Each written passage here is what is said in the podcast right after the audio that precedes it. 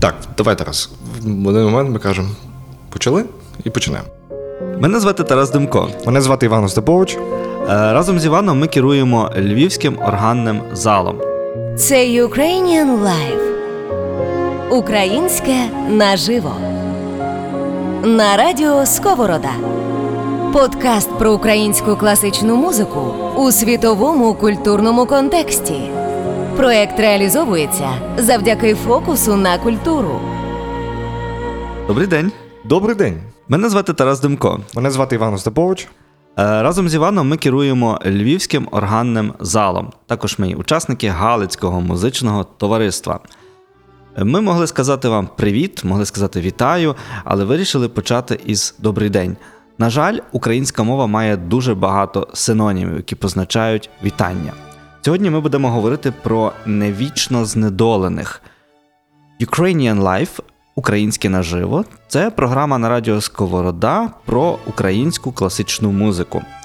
І ми будемо розповідати про багато різних цікавих і невідомих аспектів українського музичного життя і української класичної музичної культури.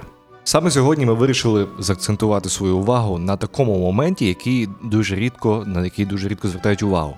А саме про недолю і про бідкання, і про, як сказав Тарас, вічно знедолені. Це ніби таке тема табу, які, яке постійно про це говорять, ну от щось не так, щось не так.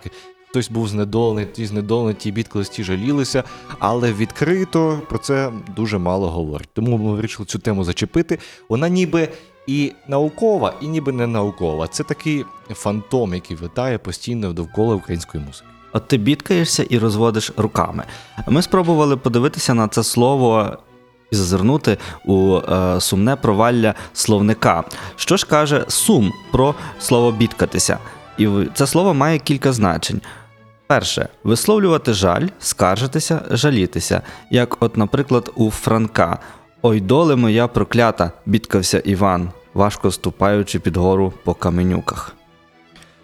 А також це слово означає бути стурбованим чим-небудь, журитися чи просто сумувати. Оце, Боже мій, де це вона за- загаялась? Бідкались баби у Нечуя Левицького. Е, І багато інших значень, е, і переважно вони е, пов'язані з тим, що комусь недобре, або хтось у скрутних життєвих обставинах, його ситуація е, могла бути б кращою, е, і тому ми бідкаємося. Е, Саме тому люди бідкаються, не тільки ми. Власне, як це все осмислити, пояснити, а головне зрозуміти, який стосунок має це до української музичної культури. Якщо бути відвертим, то насправді це має дуже е, прямий стосунок до української музичної культури, особливо музики е, 19 століття. Ми знаємо, що е, встановлення Української національної композиторської музичної школи у нас від, почало відбуватися в 19 столітті запізненням, ніж це було в інших європейських народів, зокрема чи в Чехів, зокрема в е, Німеччині. Ц- У нас це все, все йшло трошки запізненням. Оскільки також ми е, були в е, наша література і наша музика все-таки була з акцентом більше на соціально-побутову тематику, бо це те, що турбувало людей в той час. То це тема недолі, тема поганого життя, тема а, того, як ніби все не так, як би то хотілося, щоб було. Ця тема дуже притаманна і є такою наскрізною ниткою, яка проходить всій українській музиці 19 століття, коли встановлювалася українська національна музика. Але чи справді це так? Чи тільки композитори писали музику, яка була сумна, пройнята соціальними темами? Чи так нам казали в школі? Здебільшого тут є така двозначність. А в цих, в цих композиторів є, звичайно, в багатьох композиторів, наприклад, приведемо приклад, був український композитор Денис Сичинський, який жив на Галичині. Е, В багатьох композиторів ця тема проходить, особливо і в їхніх романсах чи солоспівах. Тому що е, вони писали музику на чиїсь вірші, а вірші теж були е, такі, які розкривали якийсь внутрішній стан, і цей стан був здебільшого меланхолійний, чи стан був якийсь стан розпачу, чи стан якогось глибокого споглядання. Але Попри це, в українській музиці є дуже багато е, музики, якої е, ми не так багато знаємо, і музика, яка насправді не є з акцентом на саме на недолю, неволю і всі інші синоніми, які цьому е, які продовжують український словник. Ми зараз говоримо про музику, і мені здається, що е, є дуже багато аспектів, які справді не проговорені у нашій культурі. Саме тому ми е, вирішили робити програму Українське наживо на радіо Сковорода. Е, ця розмова є нашою рефлексією про музику, яку ми слухаємо, яку ми любимо, і ми справді вважаємо, що це важлива частина світового культурного контексту. Але контекст неможливий без обговорення і без того, щоб його використовувати. Тому ми пропонуємо е, не тільки говорити про музику, але й її слухати. Що ми будемо слухати зараз? Е, Послухаємо симфонію українського композитора, автора національного гімну Михайла Вербицького. Симфонія номер 10.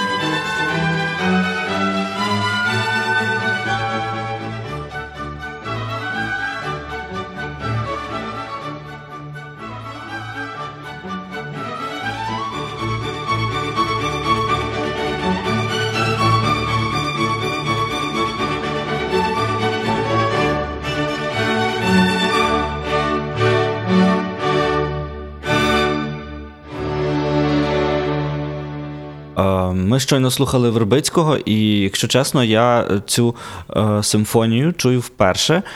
Е, Це написав Михайло Вербицький, той самий Вербицький, який написав гімн. Той самий Вербицький, який написав гімн, якого ми всі в школі всі співаємо від першого до останнього класу. Тобто прізвище ми знаємо всі. Тобто немає людини в Україні, яка не знає прізвища. Той самий Михайло Вербицький, який жив у 19 столітті. Той самий Михайло Вербицький, який жив в 19 столітті. І е, мало того, е, він не просто автор гімну, він також був священником. Тут треба пояснити, що в принципі е, освіта, здебільшого в той час, е, особливо на Галичині, була доступна тільки е, священникам. Тобто такі священницьке коло вони мали доступ до освіти, і вони були більш освічені. Зокрема, Вербицький навчався в Перемишлі. Тоді це був осередок української культури, і в Перемишлі була дуже сильна школа хорова, і там дуже плекалося музичне мистецтво. Вербицький вийшов звідти, і він був дуже широко обізнаний в музиці. Зокрема, наприклад, це, що ми почули, це дуже схоже на якусь увертюру 19 століття. Ну, наприклад, ранні увертюри Верді чи там е, Карл Марія фон Вебер, цілком в дусі епохи того, що було в 19 столітті в Європі. Тобто це створено у Львові.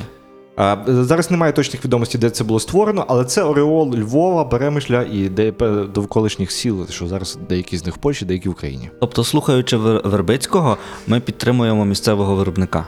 Ми дуже сильно підтримуємо цього виробника. Це була також увертюра до однієї з оперет, тобто він тоді назвав це опер, і вони ставилися у Львові театром Руська бесіда. Тобто це точно було у Львові, і це чули люди у Львові, і це для львів'ян було створено. А хто це грає? Е, Це запис в виконанні Чернівецького симфонічного оркестру е, під диригуванням Йосипа Созанського. Цей е, проект був втілений ними цього року за допомогою Українського культурного фонду. Дуже цікаво. Дуже цікаво відкривати такі незвичні сторінки відомих особистостей української культури. А- ще цікавіше бачити, що. Що музика того самого Вербицького, який написав гімн, е, схожа на музику Моцарта, наприклад. Тобто е, я не бачу тут бідкання. Тобто нам зазвичай е, в школі казали, що є тільки такі і такі, і такі музичні твори. Зазвичай нам їх було не цікаво ані слухати, а якщо говорити про літературу, то не цікаво читати. Звичайно, тут.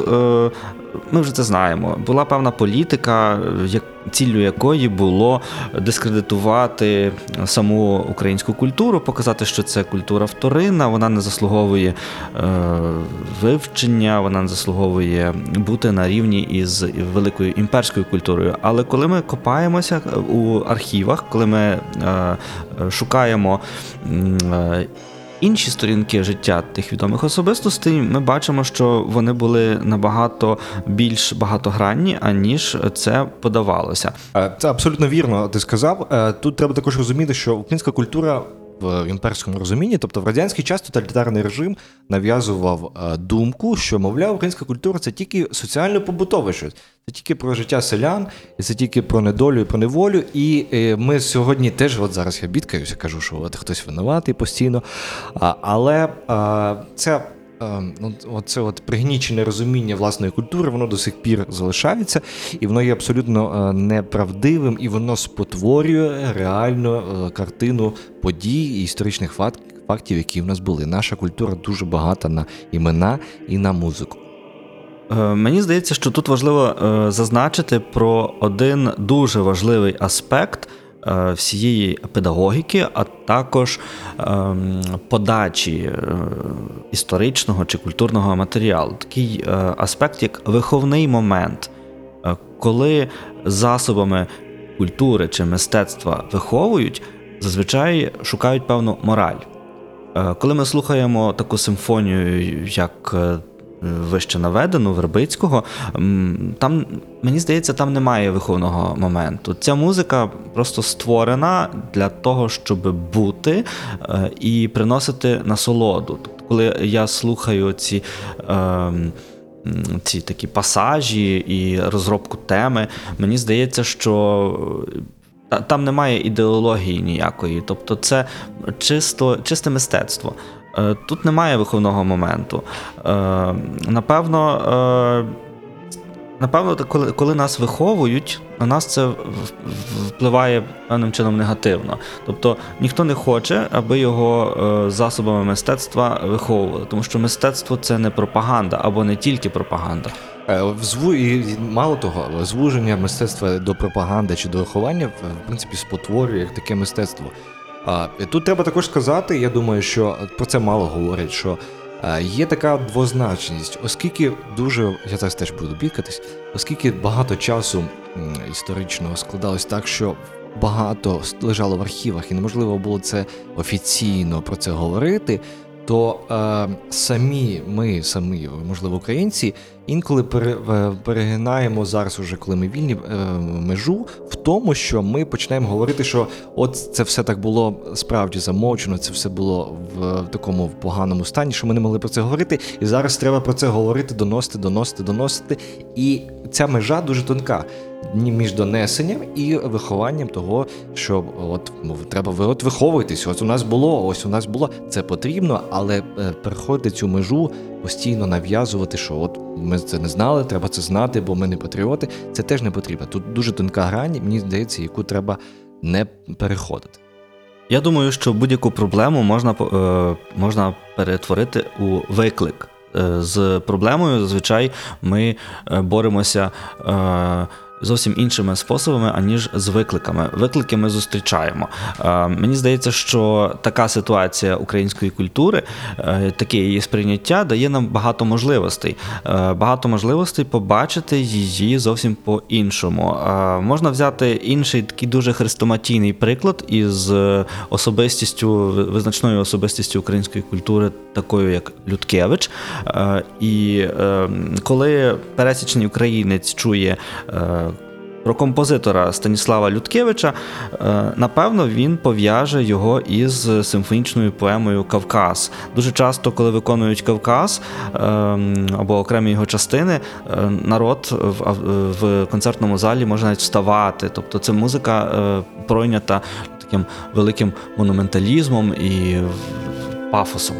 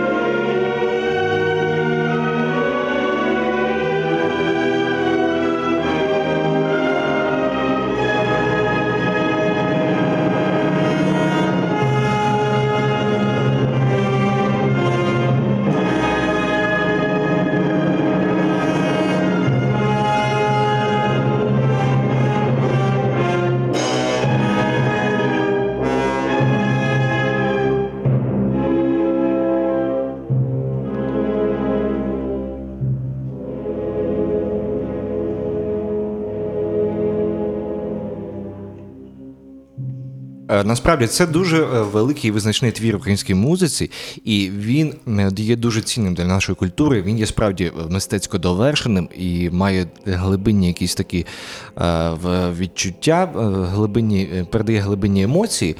Е, Але тут є знову ж таки е, та межа, е, про яку ми говоримо, що е, досконалий е, вершинний мистецький твір стає е, в руках е, пропагандистів чи стає моралізаторів е, такою собі цяцькою, по якою можна постійно звертатися, і мало того звертатися, це ніби підтверджує твій авторитет в тому, що справді треба виховувати, бо музика справді героїчна і драматична, і говорить про, про боротьбу. Але не треба не забувати про те, що тут є мистецька якість цього твору, і тві, все саме по собі мистецтво, воно не тільки для того, щоб нас виховувати і говорити про національні почуття, чи говорити про якісь підняття нашого духу. Так, воно і про це, але мистецький твір живе в своєму своєму вакуумі, в своєму світі як довершений акт. Кожна людина може сприймати його по-різному. І в принципі, музичний твір чи, чи музика вона повинна не, не тільки виховувати, вона повинна давати нам катарсис. Тобто в цьому моменті виховання завжди забувають того, що музичний твір повинен нас покращувати, і покращує, ми повинні переварювати наші емоції і давати нам якусь нову якість після того, як ми його почуємо і його осмислимо. Тобто, коли ми слухаємо Кавказ Людкевича, це нас е, не покращує? Е, коли ми слухаємо Кавказ Філіткевича, е, тут от, от знову ми повернемося до того, чи покращує нас, чи не покращує Кавказ Філіткевича. Я думаю, так не можна говорити напряму, але е, саме про це я намагався сказати, що ми не можемо так от сказати чітко, що от розумійте, покращуйтеся, бо такі у нас були е, предки, писали такі мистецькі твори, і це тільки для того, щоб ми були кращими, йшли вперед, боролися. Це не тільки так. Mені здається, ти говориш про контекст. е, Що музику треба слухати в контексті і сприймати її е, у е, окремих умовах, коли ти готовий до пафосу і патріотизму, а ще більше до монументалізму, то тоді тобі варто включити наповну такі дуже яскраві е, моменти із Кавказу Людкевича. А коли ти маєш настрій на ностальгію або закутатися в теплу ковдру, пити какао е, і читати книжку, е, то це можна зробити на фоні або якоїсь попси, або е, якісного попу, е, чи, е, ну, наприклад, якоїсь дуже елегійної, м'якої музики е, якогось українського композитора, того ж самого Людкевича. Тобто в нього є багато іншої музики, яка може личити для більш е, е, спокійної атмосфери. Е, Ну, наприклад, Людкевича я знаю, що є. Наприклад, його фактично останній симфонічний твір, який він написав, а це танець мертвих. Ну, от є, ми казали Кавказ про боротьбу. Так, якщо спрощено говорити про боротьбу, про підняття духу, але є твір, який е, говорить про зовсім інші почуття. Наприклад, танець мертвих це твір, який відображає, можливо, якусь таку містику. В ньому є і по нас різні настрої, і ліричний, і якийсь драматичний, і ем, інколи містичний. Це все передається засобами оркестру. І от танець мер- мертвих це якийсь уже глибоко семантично філософсько. Метафізичні, якісь такі е, е, згусток всіх емоцій і сенсів. І цей твір дуже цікавий насправді, але е, він не- так часто звучить і про нього не говорять. Чомусь Людкевич це тільки Кавказ. Звичайно, і це і Кавказ, бо це вершина його творчості, але і в нього є інша музика. Цей твір також називають танець кістяків. Так, це, ця тема, до речі, дуже притаманна була е, в музиці 19 століття в Європі. Зокрема, є такий твір в Каміля Сенсанса, теж, теж танець мертвих. Це, цю музику знають всі. І це е, та сама традиція до місти, та сама е, тенденція, поклик до містику, до певної містики, до якогось таємничого. І в Людкевича це теж притаманно. Тобто Людкевич це не тільки соціально-побутова тематика, а це якась в, зовсім з часом того, що було в Європі. Е, Що ти порадиш мені уявляти, коли я буду слухати танець кістяків Людкевича? Танець Кістяків Людкевича це е, е, такий. Е, Звичайно, це не програмна музика, тобто це не та музика, яка має чітко, от як Берліоза, що там написано. Тут зараз митець відчуває таке, а тут таке, таке. Людкевич так не написав, він не дав е, анотації до цього твору.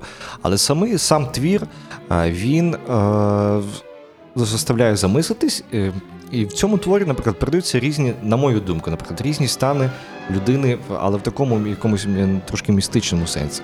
Наприклад, там ми можемо почути, як е, б'ють дзвони, чи, наприклад, уявіть собі картину із когось а, жахливого фільму, коли там піднімається місяць, десь там півні, чи кукурікають, десь там дзвонить якийсь дзвін. Тобто якийсь такий повністю містичний настрій.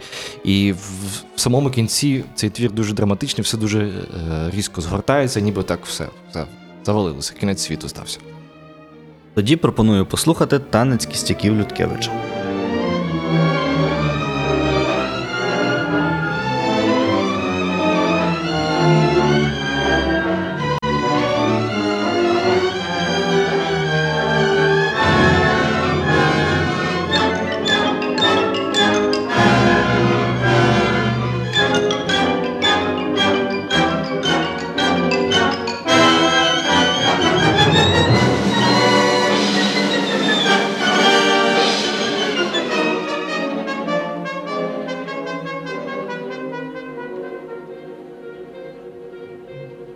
Ми прослухали симфонічну поему Станіслава Людкевича Танець кістяків, е, який був написаний в 1973 році.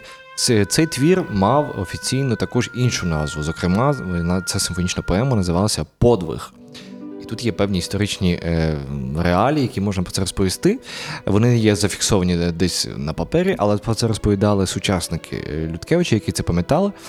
Е, Зокрема, коли Людкевич е, приніс цей твір на спілку композиторів, яка прослуховувала і давала до виконання твори. Така назва в свій час, як танець кістяк, чи танець мертвих, чи танець кістяків, вона була трошки ну, ідеологічно не, підходяща. І в, ходить такий напіванекдотичний такий, е, ну, такий, мовляв, е, композитор Косонатойський, який був дуже таким оратором, ще юристом був за своєю освітою. Сказав, що ну так дивіться, композитор написав Людкевич це в такому пізньому віці. Та тож в такому віці це ж подвиг написати такий твір. І так це прикріпилося за цим твором, що нас вирішив назвати його подвиг. І офіційно в радянський час він мав назву Подвиг. Тобто ми мали на думку якихось інспекторів із питань культури того періоду уявляти собі героїчні е, події, які вписувалися у параметри подвига. Так, і власне це йдеться про те, що е, це є певним спотворенням оригінального задуму автора, тому що е, задум автора танець мертвих це вже містика. А містика, ну як містика? Містика це не соціально побутове, це щось не героїчне, це щось не виховне, тому це не вписувалось. Тому цей твір називався Подвиг певний час. І зараз ми є відновлено його оригінальну назву Танець мертвих або Танець кістяків. Е, Ми слухали запис у виконанні Львівського філармонічного оркестру е, під диригуванням е, Романа Филипчука. Різні погляди на різні теми тільки доводять, що ми живемо в час плюралізму. І це нормально мати свій особливий індивідуальний смак і любити музику, та, яка тобі припадає до серця.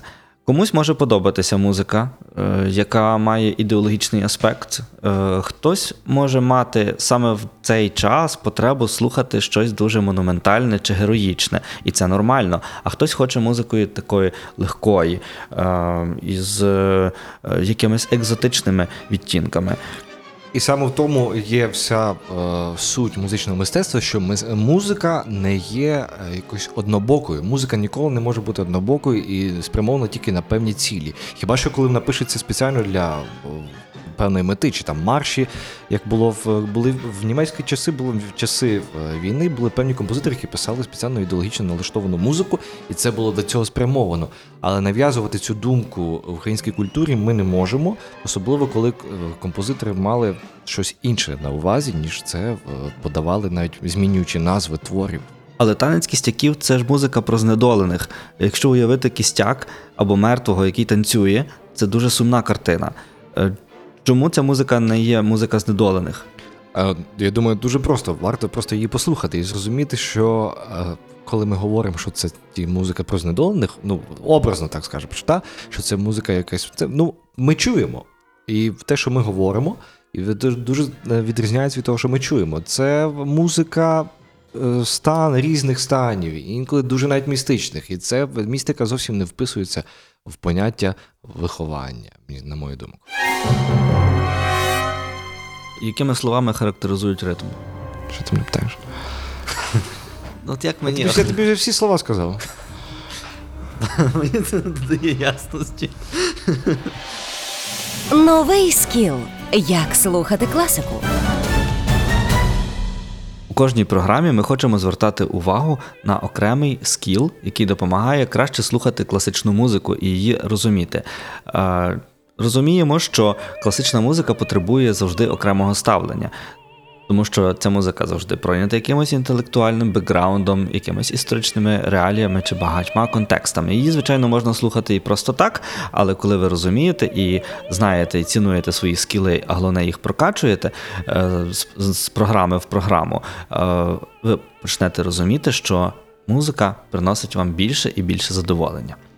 Оскільки ми говоримо сьогодні про а, недолю, про сум, е, тут ми хотіли би взяти такий твір, дуже відомий в європейській класичній музиці. Це Плач Дідони із опери Дідона та Еней англійського композитора Генрі Персела, який жив в, е, в часи бароко.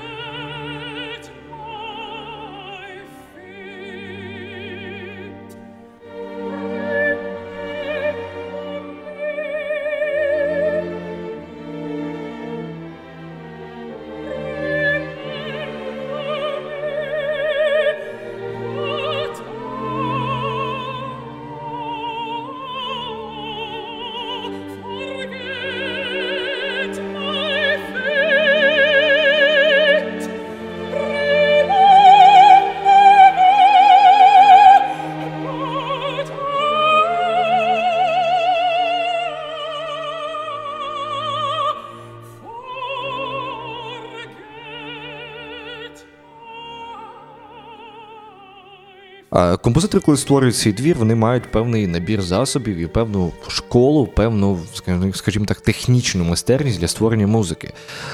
Музика складається з, по-перше за все, це темп, наскільки швидко чи повільно. Друге, це ритм, тобто наскільки швидко і повільно відбувається е, всередині якась дія, чи як швидко рухається мелодія, чи повільно, чи настільки довгі е, ноти, чи настільки короткі в самій мелодії. А, і не тільки мелодія, це гармонія. Гармонія, що таке гармонія? Це, грубо кажучи, мажор чи мінор. Звичайно, що якщо ми слухаємо персела, то тут буде мінор. Е, Це класичний приклад. І гармонія е, вона зазвичай повинна тільки підкреслювати цю, цю суму, вона повинна бути ще сумнішою, сумнішою, якщо музика про сумне. Або якщо про веселе, то автор, якщо має автор ідею зробити щось дуже таким позитивним, то він підкреслює це гармонічними засобами, різними мажорними акордами, які саме в той момент, коли треба, по автору по смісту відбуваються. І е, мелодія, і текст. Якщо текст може бути, текст може, може не бути тексту. Якщо ми зараз говоримо про персела, то тут є текст, і в тексті. е, Є дуже багато зітхань, і дуже багато якихось таких повторювань, і постійний стан, постійний стан навіювання, ламентації, і відповідно мелодія під, підпадає під цей текст. В персела варто з, з акцентувати на структурі цього твору а, плачу Дідони. Все починається з несхідного руху в бас, басу.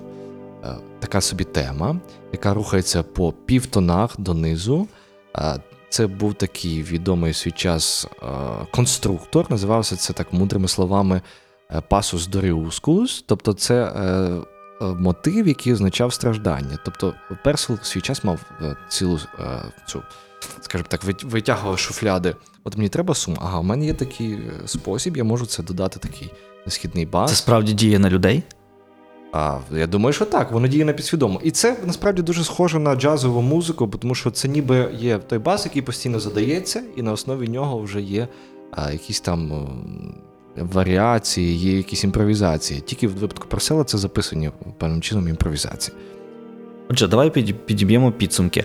Ми послухали твір Генрі Персела е, Плач Дідони із опери Дідона і Еней. Сама музика викликає у нас сум, тому що вона так задумана композитором. Знаючи контекст опери, Дідона умирає, вона е, сумує про те, що Еней е, не був з нею, і вона е, вмирає. І потрібно сказати про те, що композитор якось технічно е, складає цей твір як, конструктор. Він не просто так собі це музика не аморфна, що десь вітає, і невідомо, як зробили. Композитор має певні скіли, як він це робить. Перш за все, темп. Як ми почули, темп тут є повільний, не надто повільний, щоб померти, але такий більш-менш ще живий, але якийсь е, тяжіє до того, щоб от як ніби серце зупиняється. Та перш за все, сум, повільний темп. Ми це знаємо. Якщо б е, цей темп був швидшим, нам би не було так сумно. Нам було б дуже несумно. І тоді в швидкому темпі, напевно, Персел не написав це. Тобто, точно темп був би інший. Для іншого настрою був би інший темп. Напевно, це також дуже важливо знати виконавцям, е, які е, підбирають відповідний темп, і чим, отже, чим повільніше, тим сумніше. А Або чи, чи, чи завжди так?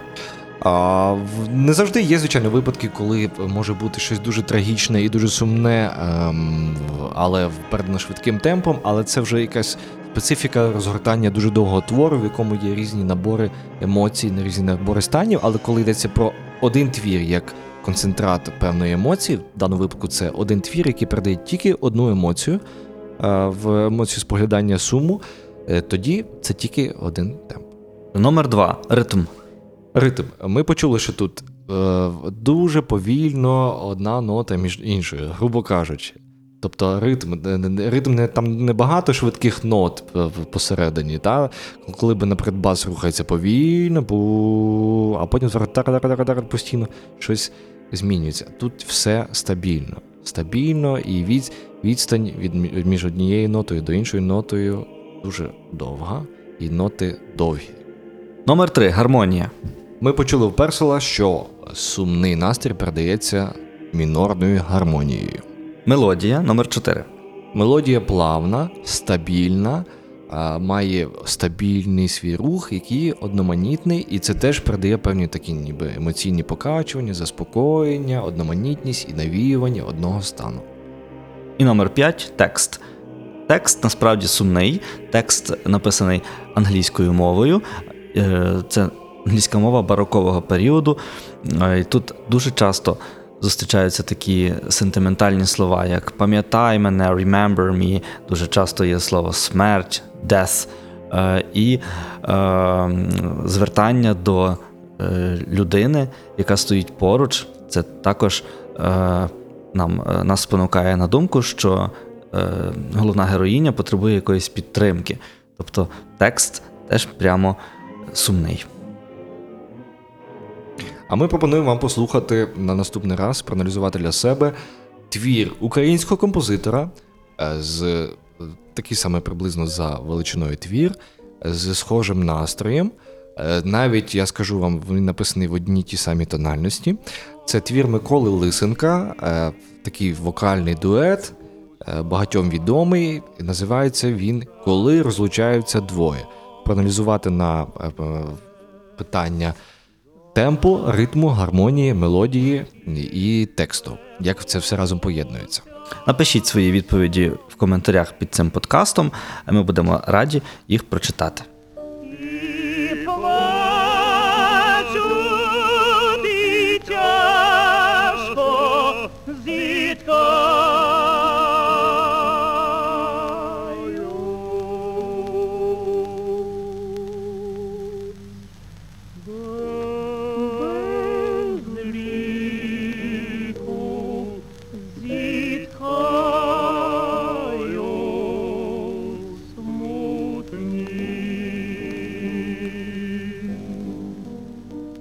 Ми, прослухали чудову пісню про любов, е, яку написав е, Микола Лисенко. Е, Саме дует, коли розлучаються двоє, це дуже такий архівний запис, але ну, хороший, який передає гарно цей стан. Саме по насиченню музики дуже гарно виконавці цю музику передають. У виконанні відомих співаків свого часу це Іван Козловський та Михайло Гришко. А, і цей, ці дуже виконавці були просто культовими в свій час, і в їхні голос, їхніми голосами заслуховувалось дуже багато людей. Запис такий дуже ламповий, це, напевно, старий запис. Так, це запис е, 1935 року. Ця сучасна українська музика е, із розряду популярної класики. Я не знаю, чи вона в До чого тут класика? Розбір попси від класичних снобів. Побутує думка, що люди зі світу класичної музики не слухають ніякої іншої музики, але це неправда. Е, Дуже цікава історія трапилася в мене із твором, який ми прослухаємо далі, про який далі поговоримо. Це е, пісня Дослідниця від українського гурту Латекс Фауна. Е, Одного разу ми з Іваном культурно проводили час е, на Хрещатику в Києві. Е, Ми пили сидр на одному із літніх майданчиків і з динаміків роздавалася пісня, яка мене потім ще кілька днів переслідувала, крутилася в голові. І я пошукав в інтернеті за ключовими словами, і мені видало, видало цю пісню. Не знаю, чи на щастя, чи на жаль, але я її після того досить часто слухав, і ти її слухав. Давай її зараз послухаємо і спробуємо проаналізувати. Ну ти мені нравишся.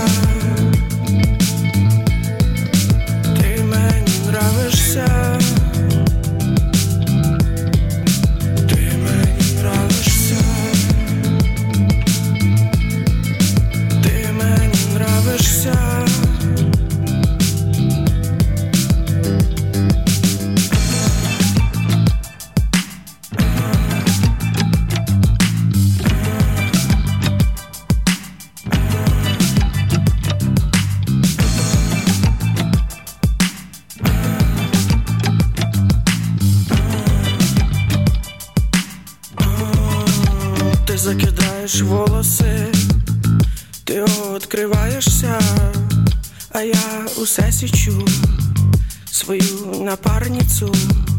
Ти така умниця, у тебе все схвачено, а я нахуячений. Так собі факт. Но ти мені нравишся. Ти мені нравишся.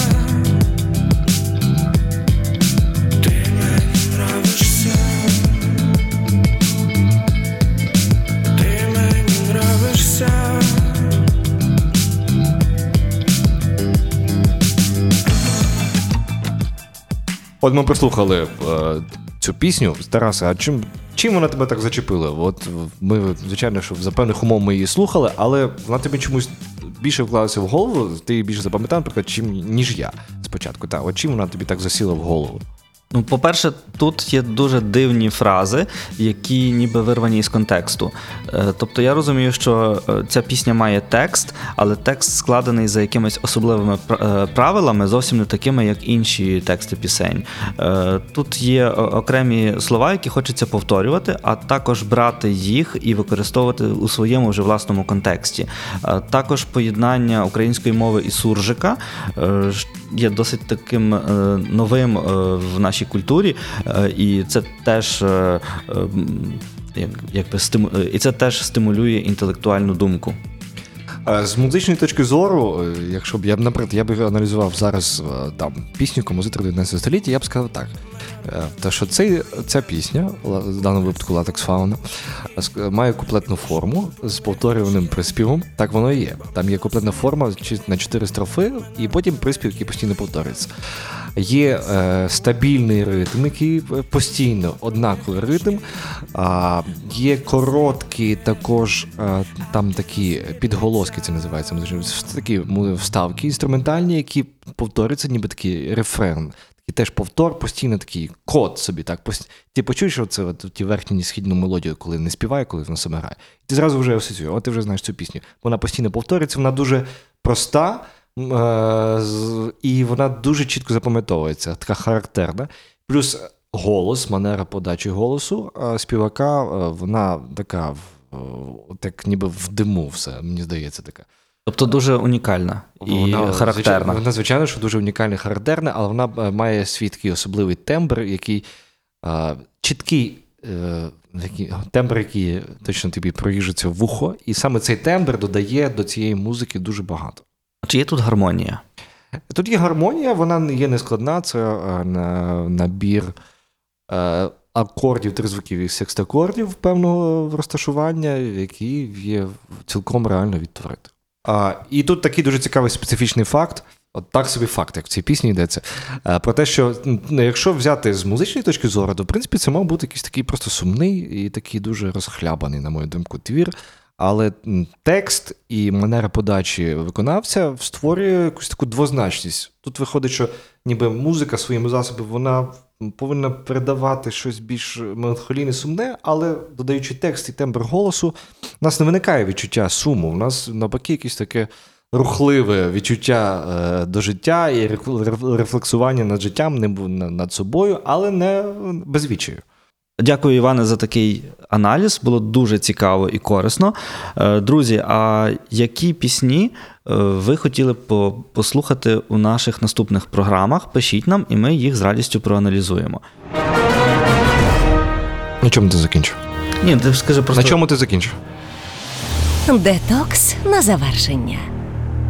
Сьогодні ми говорили про невічно знедолених. Ми спробували подивитися на українську музичну культуру з погляду недолі, з погляду нещастя, а також побачили, що багато композиторів е, в нашій свідомості сприймаються зовсім не так, якими вони були насправді. Вони були багатогранними, але дуже часто система освіти подає їх як е, однобоких, е, тому що на уроках потрібно розбирати певні аспекти суспільного життя, і тому, е, якщо Певний композитор написав, наприклад, е, красиву пісню до Дня Матері. е, У школі будуть розбирати цього композитора з погляду композитора, який написав пісню до Дня Матері. А можливо, він написав набагато цікавіший твір до Дня батька. Але, на жаль, до Дня батька е, подали зовсім інший приклад. А, Так, Абсолютно тебе підтримую. Е, Ми спробували зачепити цю тему, що це така тема, як казав спочатку, ніби тема привид, ніби про це ніхто не говорить, але насправді оцей такий дух знедоленості він витає. І якщо проаналізувати глибше, що ми намагалися точково зробити в цій програмі, то е, стає зрозумілим, що е, перехід до моралізаторства, перехід до виховного моменту в українській музиці це певною мірою свідоме спотворення реальних історичних подій, які були. Ще ми вчилися аналізувати музичний твір, слухали сучасну українську музику. А завершувати наші програми ми будемо рубрикою Детокс. Ми будемо слухати якісну і цікаву е, музику, яка не викликає двозначностей. І сьогодні ми хочемо запропонувати вам е, просто унікальний твір, який нагадує навіть місцями Вагнера. Ми послухаємо баркаролу Станіслава Людкевича у виконанні легендарного тріо української музики, в- легендарних виконавців Сестер Байко. Е, Це твір, який навіює алюзії, як сказав Тарас, до Вагнера, зокрема до Золота Рейну, передає містичний настрій, коли уявити собі, що пізно ввечері при світлі місяця ти перебуваєш в руслі великої річки, і тебе вихоплюють якісь емоції певні, і ти пливеш за, за течією. І в лоні цієї природи, повністю перебуваючи в сфері природи. Ми точно хочемо, щоб ця композиція була у вашому плейлисті. Слухаємо Людкевича. З вами був Тарас Демко. Та Івана Степовича. Це радіоподкасти про українську класичну музику Ukrainian Life, українське наживо.